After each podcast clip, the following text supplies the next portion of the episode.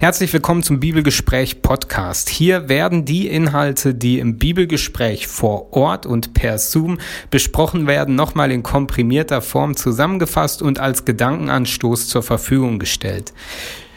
Schön, dass ihr online mit dabei seid in den Gedanken, die uns bewegt haben. Gemeinde erfindet sich neu. Das ist das Thema, mit dem wir unterwegs sind. Ausgelöst durch die Erfahrung aus der Corona-Krise, dass Gemeindearbeit in der Form, wie man das über Jahrhunderte hinweg kannte, auf einmal, wenn auch für kurze Zeit, nicht mehr möglich war. Die Kirchen und Gemeindehäuser blieben zu und auf einmal war die Frage nach, danach gestellt, was Kirche und was Gemeinde auszeichnet. Das habe ich zum Anlass genommen, um einmal nachzufragen, was was zeichnet Kirche und Gemeinde denn aus? Wie konstituiert sich Kirche oder Gemeinde? Und um denen nachzugehen, gibt es einige interessante Texte im Neuen Testament. Einen davon haben wir gemeinsam angeschaut und der steht in Apostelgeschichte 2. Apostelgeschichte, das ist quasi zwei, Teil 2 im Neuen Testament und schließt an die Evangelien, also die Berichte über das Leben Jesu an und erzählt davon, wie Gemeinde entstanden ist, wie aus dieser äh, Jünger-Jesus-Bewegung Gemeindestrukturen gewachsen sind.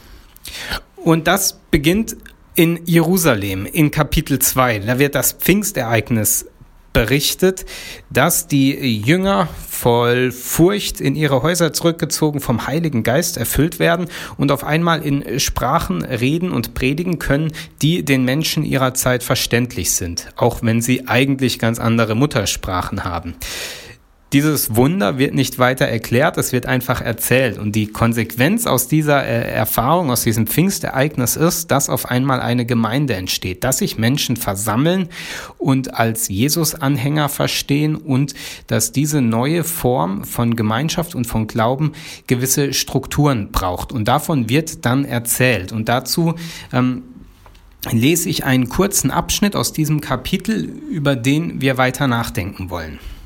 Da heißt es, dass diese sich neu formierte Gemeinschaft ähm, Folgendes tat. Sie blieben beständig in der Lehre der Apostel und in der Gemeinschaft und im Brotbrechen und im Gebet. Es kam aber Furcht über alle und es geschahen viele Wunder und Zeichen durch die Apostel. Alle aber, die gläubig geworden waren, waren beieinander und hatten alle Dinge gemeinsam. Sie verkauften Güter und Habe und teilten sie aus unter alle, je nachdem es einer nötig hatte. Und sie waren täglich einmütig beieinander im Tempel und brachen das Brot hier und dort in den Häusern, hielten die Mahlzeiten mit Freude und lauterem Herzen und lobten Gott.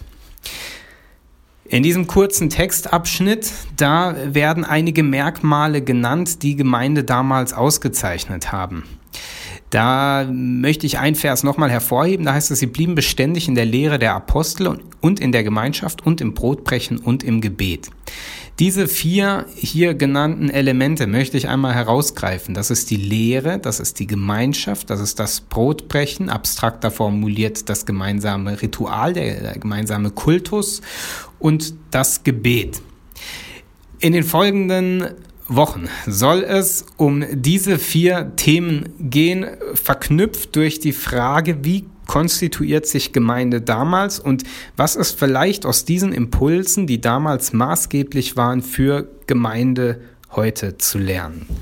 Daher der Über, der, die Überschrift für diese äh, Themenreihe Gemeinde erfindet sich, Klammer auf, neu, Klammer zu. Gemeinde erfindet sich neu und Heute soll es darum gehen, um die Rolle, die Lehre spielt in dem Ganzen. Sie blieben aber beständig in der Lehre der Apostel, heißt es da.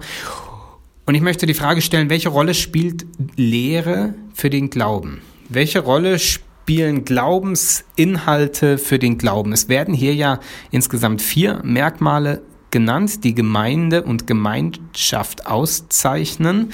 Und eins davon ist die Lehre. Und welche Rolle spielt es für den Glauben? Darum soll es gleich gehen. Dazu ein Blick in die Geschichte. Welche Rolle spielt Lehre für den Glauben? Wie wichtig ist die Lehre? Wie viel Inhalt braucht der Glaube? Gibt es unverzichtbare und fakultative Inhalte?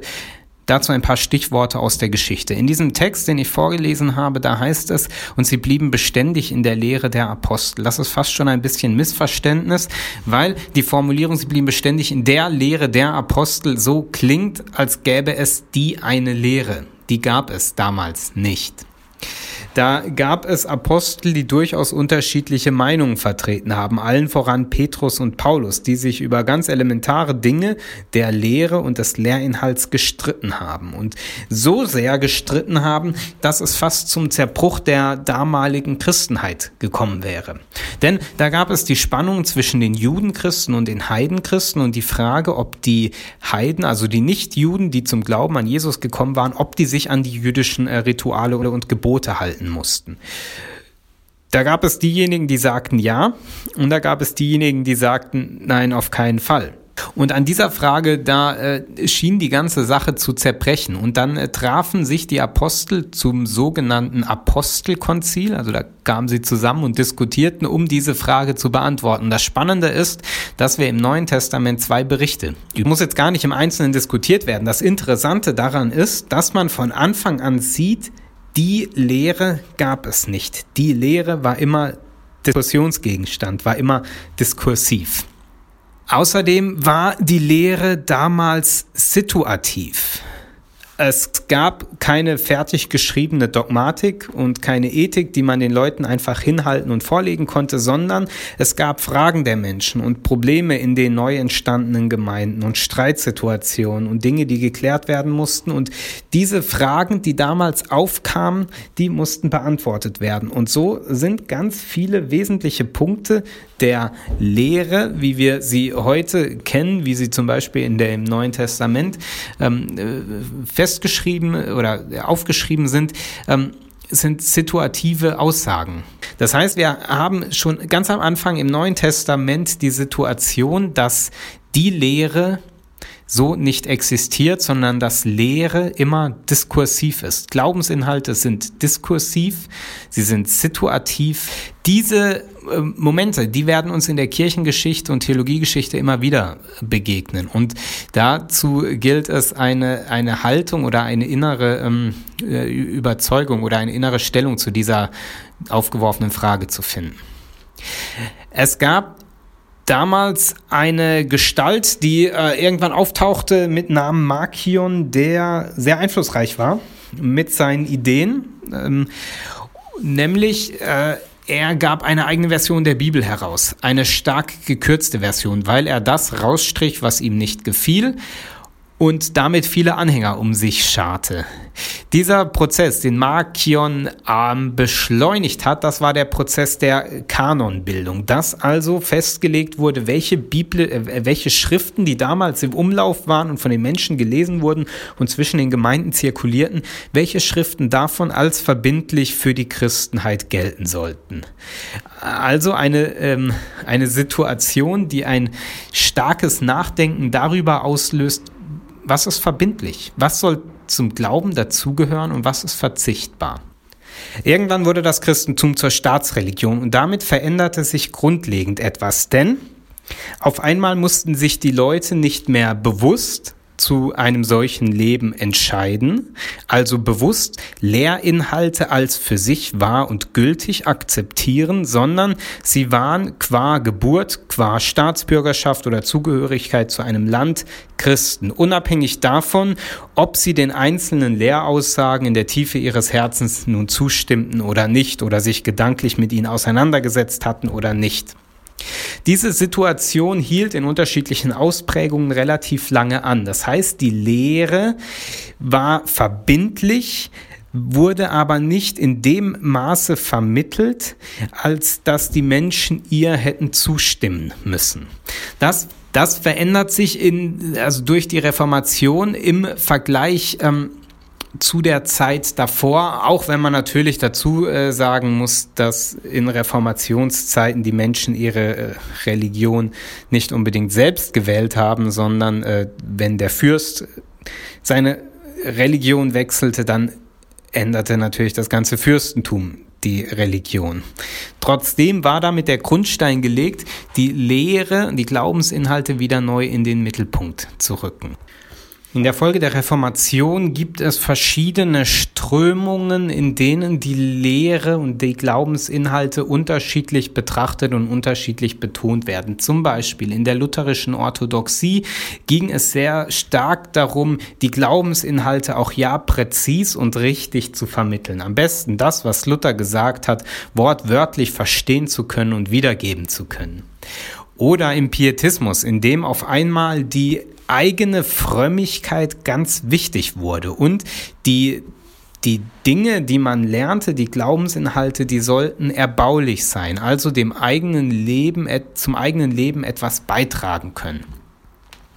In der Aufklärung beziehungsweise in den darauf folgenden theologischen Strömungen, da wurde auf einmal der Verstand ganz neu betont. Also das, was die Menschen glauben sollten oder wollten, das mussten sie auch mit ihrem Verstand erfassen können, beziehungsweise der Verstand wurde als Kriterium angeführt, um die Glaubensinhalte auf ihren Wahrheits- oder Plausibilitätsgehalt zu überprüfen. Das führte so weit, dass in äh, Zeiten der liberalen Theologie um die Jahrhundertwende eine Reform des äh, Lehrinhalts gefordert wurde. Man solle das Glaubensbekenntnis überarbeiten oder ähnliche Forderungen gab es da. Es gab auch ähm, andere Positionen, die dazu in Opposition traten. Ähm, könnte man vielleicht zusammenfassen unter dem Stichwort evangelikale Position, wo die Lehre betont wurde und in einen starken Zusammenhang mit der Bibel gebracht wird, dass man die Inhalte, die in der Bibel stehen, zu Glaubensinhalten gemacht hat. Kleiner unvollständiger Blick auf die Geschichte. Man kann festhalten, Lehre war von Anfang an diskursiv. Lehre wurde zu unterschiedlichen Zeiten in der Geschichte unterschiedlich gelebt und betont. Es lassen sich meines Erachtens drei Positionen herausarbeiten, welche Rolle Lehre für den Glauben spielt. Die erste Position lautet, die Lehre, die Glaubensinhalte sind entscheidend. Die zweite Position lautet, die Lehre oder die Glaubensinhalte sind nicht entscheidend. Die dritte Position lautet, die Lehre oder die Glaubensinhalte sind teilweise entscheidend. Alle Positionen haben Schwächen. Wenn alle Lehrinhalte entscheidend sind, dann kann man unter Umständen sehr schnell in Konflikte mit seinem Verstand oder auch mit äh, Widersprüchen in der Überlieferung kommen. Wenn alle, wenn äh, die, die Lehre bzw. die Glaubensinhalte nicht entscheidend sind, dann ist die Frage nach der Abgrenzung gestellt. Also wo, wo endet der Glaube? Was gibt es ein, ein Konsens, etwas Verbindendes, etwas Verbindliches. Ähm, und die Schwäche der dritten Position, dass die Glaubensinhalte teilweise entscheidend sind, ist, dass ausgewählt werden muss. Und immer wenn ausgewählt werden, werden muss, äh, ist die Frage, welche Kriterien da angelegt. Eine mögliche Antwort. Lehre geht meines Erachtens nicht darin auf, auf eine Extra-Wirklichkeit zu verweisen, sondern Lehre muss die Lebenswirklichkeit ernst nehmen. Das heißt, eine Lehre, die abgesondert und abgeschlossen gegenüber den Lebenserfahrungen existiert, ist meines Erachtens nicht haltbar und nicht zielführend. Die Glaubensinhalte müssen mit dem Leben korrespondieren und mit dem Leben zu tun haben. Das heißt, sie sind diskursiv, sie sind situativ, sie verändern sich, ähm, sie äh, können im Laufe des Lebens durchaus unterschiedliche Formen annehmen. Das bedeutet aber auch, dass sie nicht in der Weise festgeschrieben sind, als dass es verbindliche Glaubensaussagen gibt, die für alle zu allen Zeiten in gleicher Weise gelten. Eine mögliche Antwort. Die Inhalte des christlichen Glaubens sind äh, vielfach äh, diskutiert und ausgedeutet. Wenn man Menschen danach fragt, was sie glauben, nicht äh, in, in dem Sinne, dass sie ein Glaubensbekenntnis aufsagen sollen, sondern dass sie darüber berichten sollen, was, welche Rolle der Glaube, welche Rolle der Inhalt ihres Glaubens in ihrem Leben spielt, dann wird man interessante Antworten bekommen. Und man wird unterschiedliche Antworten bekommen, je nachdem, wen man fragt. Und ich glaube, dass wir damit auf einer richtigen Spur sind und äh, sagen, äh, können, dass Lehre nicht darin aufgeht, eine Extra-Wirklichkeit zu beschreiben, also eine, äh, eine Wirklichkeit, die sich unserer Erfahrung vollständig entzieht, sondern dass Lehre, dass Glaubensinhalte mit der Lebenswirklichkeit zu tun haben müssen, dass sie die Lebenserfahrung und Lebenswirklichkeit ernst nehmen müssen und ähm, darin ja äh, ihre Gestalt finden. Das heißt, dass die Glaubensinhalte, dass die Lehre meines Erachtens diskursiv, situativ ist und im Laufe eines Lebens oder in unterschiedlichen Lebenssituationen unterschiedlich aussehen wird. Das, was man glaubt, was einem Halt gibt, was für einen selbst der Inhalt des Glaubens ist, das, so bin ich überzeugt, wird sich im Laufe eines Lebens und im Laufe der Zeit immer wieder verändern und verwandeln. Und meines Erachtens ist das richtig und wichtig. Es wirft die Frage auf, welche Glaubensaussagen denn dann verbindlich sind und ob es denn nicht etwas gibt, wo man sagen kann, das muss aber der Minimalkonsens sein. Ich glaube, diese Frage ist nicht zielführend, denn Glaube und ähm, Glaubensinhalte und die Lehre ist nicht Antwortsicherheit, so hat es der Theologe Henning Luther, nicht Martin Luther, sondern Henning Luther gesagt. Glaube ist nicht Antwortsicherheit, sondern fragende Existenz zwischen Anfechtung und Gewissheit. Man wird in seinem Leben immer wieder Punkte haben, an denen man alte Gewissheiten verabschieden muss. Und man wird immer wieder Punkte haben, an denen man neue Gewissheiten fasst. Und ich glaube, der Glaube ist Fragen der Existenz. Suchen der Existenz, die darum bemüht ist, immer wieder neu sich im Leben mit dem, was passiert und was einem widerfährt, ähm, neu zu verorten und das mit den Glaubensüberzeugungen ins Gespräch zu bringen. Und da wird es an der einen oder anderen Stelle Anpassungen geben. Wie viel Lehre braucht der Glauben? Wie viel Inhalt braucht der Glauben? Ich hoffe, diese Gedanken haben zum Nachdenken angeregt und ähm, dazu beigetragen, diese Frage vielleicht im, im eigenen Leben ähm, ja, zu stellen und für sich zu beantworten. Vielen Dank fürs Zuhören.